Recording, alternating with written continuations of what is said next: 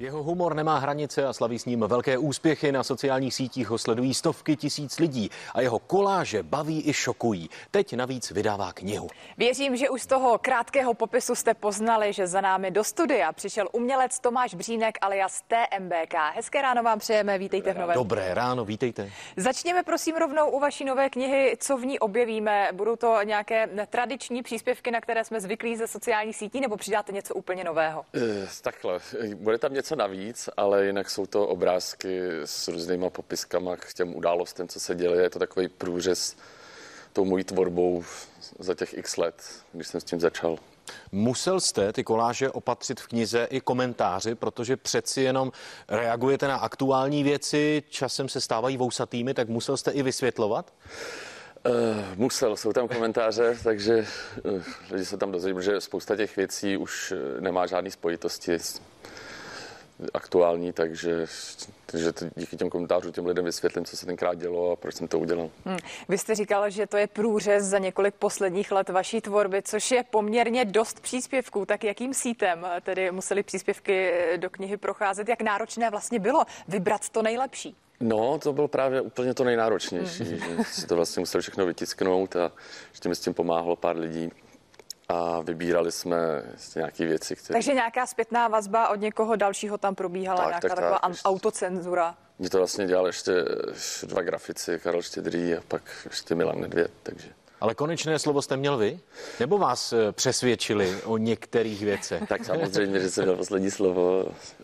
Trošku mě přesvědčil u něčeho, ale finální, finální verdikt jsem vždycky dělal já. Kdy vlastně kniha vychází? Dá se už teď předobjednat?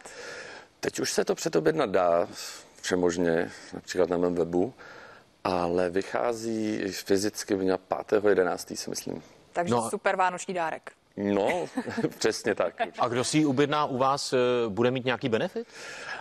Uh, u mě tam je benefit, nevím, jestli jsem nešách vedle, že jsem řekl, že všechny knihy, které půjdou přes mě, tak podepíšu.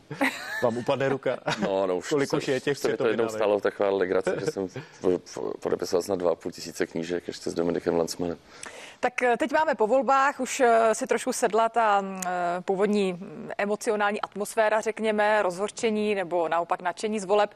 Vyhrála koalice spolu, ale co to pro vás znamená, protože vy jste dost často střílel do řad premiéra Andreje Babiše, tak máte vystříleno v tuto chvíli nebo si myslíte, že se objeví nová a nová témata? Nemáte z toho obavy? Já si myslím, že ne, že on se zase objeví někdo jiný. Někdo jiný ten pan premiér už bývalý snad bude tak v té opozici taky bude asi zajímavý. Eh, protože Andrej Babiš mluví o možném novém premiérovi Petrovi Fialovi hmm. jako o velmi slušném člověkovi, tak eh, vy to no, taky tak jsem rád na jednu stranu. Ale něco si najdete. No jestli se u pana profesora dá dělat i jako satira.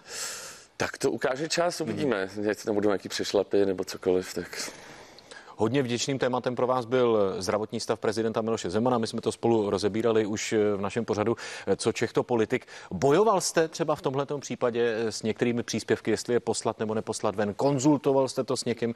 Nebo prostě jak jednou vytvoříte, tak to ven musí jít? A s někým jsem to nekonzultoval, ale asi jsem to nějak nepřeháněl, si myslím.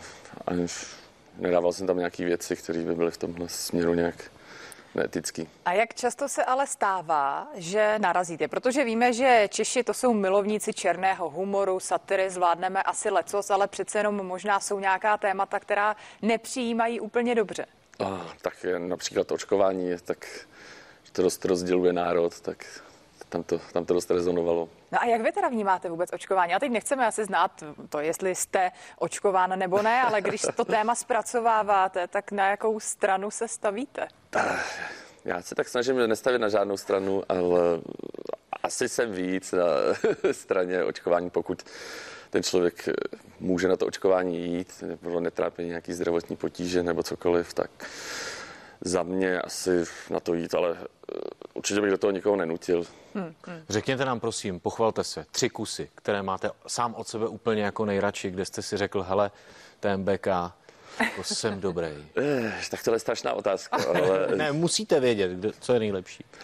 Já úplně z hlavy nevím, myslím, že eh, co mělo úspěch, co mě taky bavilo, tak byla paní Šilerová, která si objednávala v letadle když si letuška ptala... Coffee or tea? Or, yes. Na or, tak to mě bavilo. Nevím, co tam bylo ještě dobrýho. Já fakt nevím, takhle zpět toho tolik, že no, tak dobrýho. U těch, u těch reakcí eh, třeba nějaký příspěvek, u kterého jste nečekal, že úplně způsobí velkou bombu, že přišla třeba řada kritiky, tak eh, co vás nejvíce překvapilo za poslední měsíce, kdy jste si řekl fíha, to jsem ani nečekal, hmm. že to bude mít takový dosah? Já se špatně na tohle vzpomíná, hmm. říká, protože ten objem je celkem velký. Takže já fakt úplně z hlavy nevím teďka, co bych Něco asi, Myslím, uh... že jste se vyjadřoval na adresu, že vás překvapila spousta reakcí, když eh, zesnul Petr Kellner. Hmm. Tak, tak, tak, tak, tak. Hmm. No, ale k tomu bych se taky úplně nerad vracel. Ale co, co, co lidem vlastně eh, vadilo? Jo, do, do, teďka nevím, tak asi se nějak glorifikovali. Hmm. Hmm.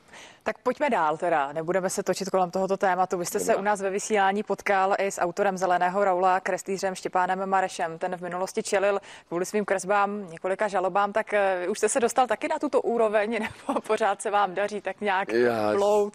Tak, myslím, že to druhý je nějak.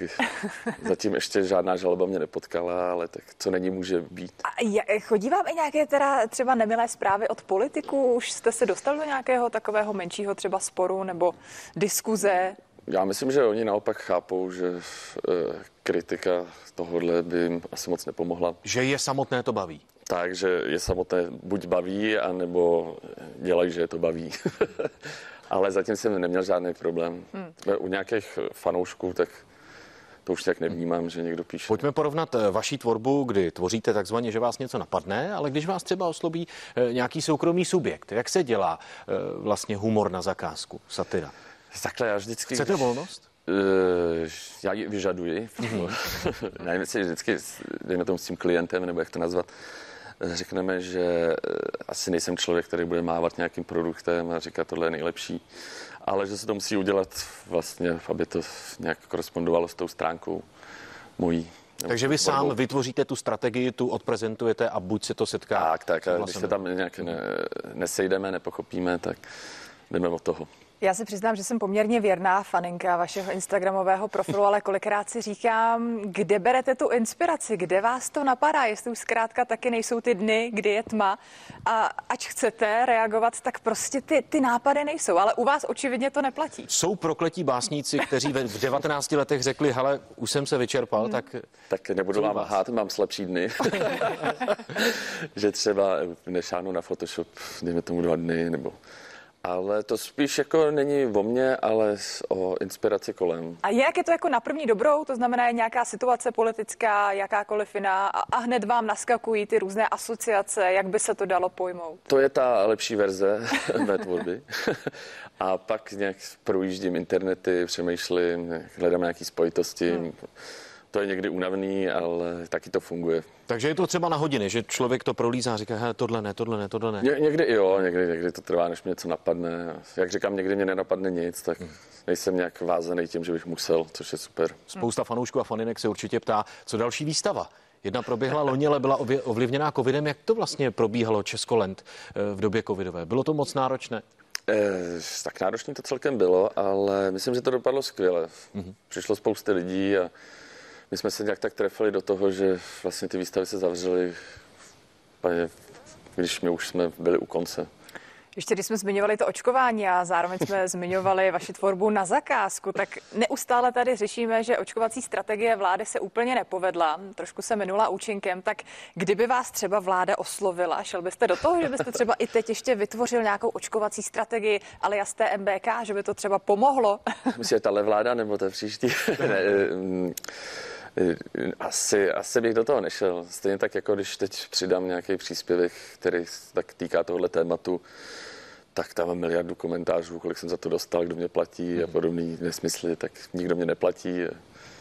Takhle bych to asi nechal. Ještě jednou prosím připomeň, kniha vychází kdy a před objednat se může?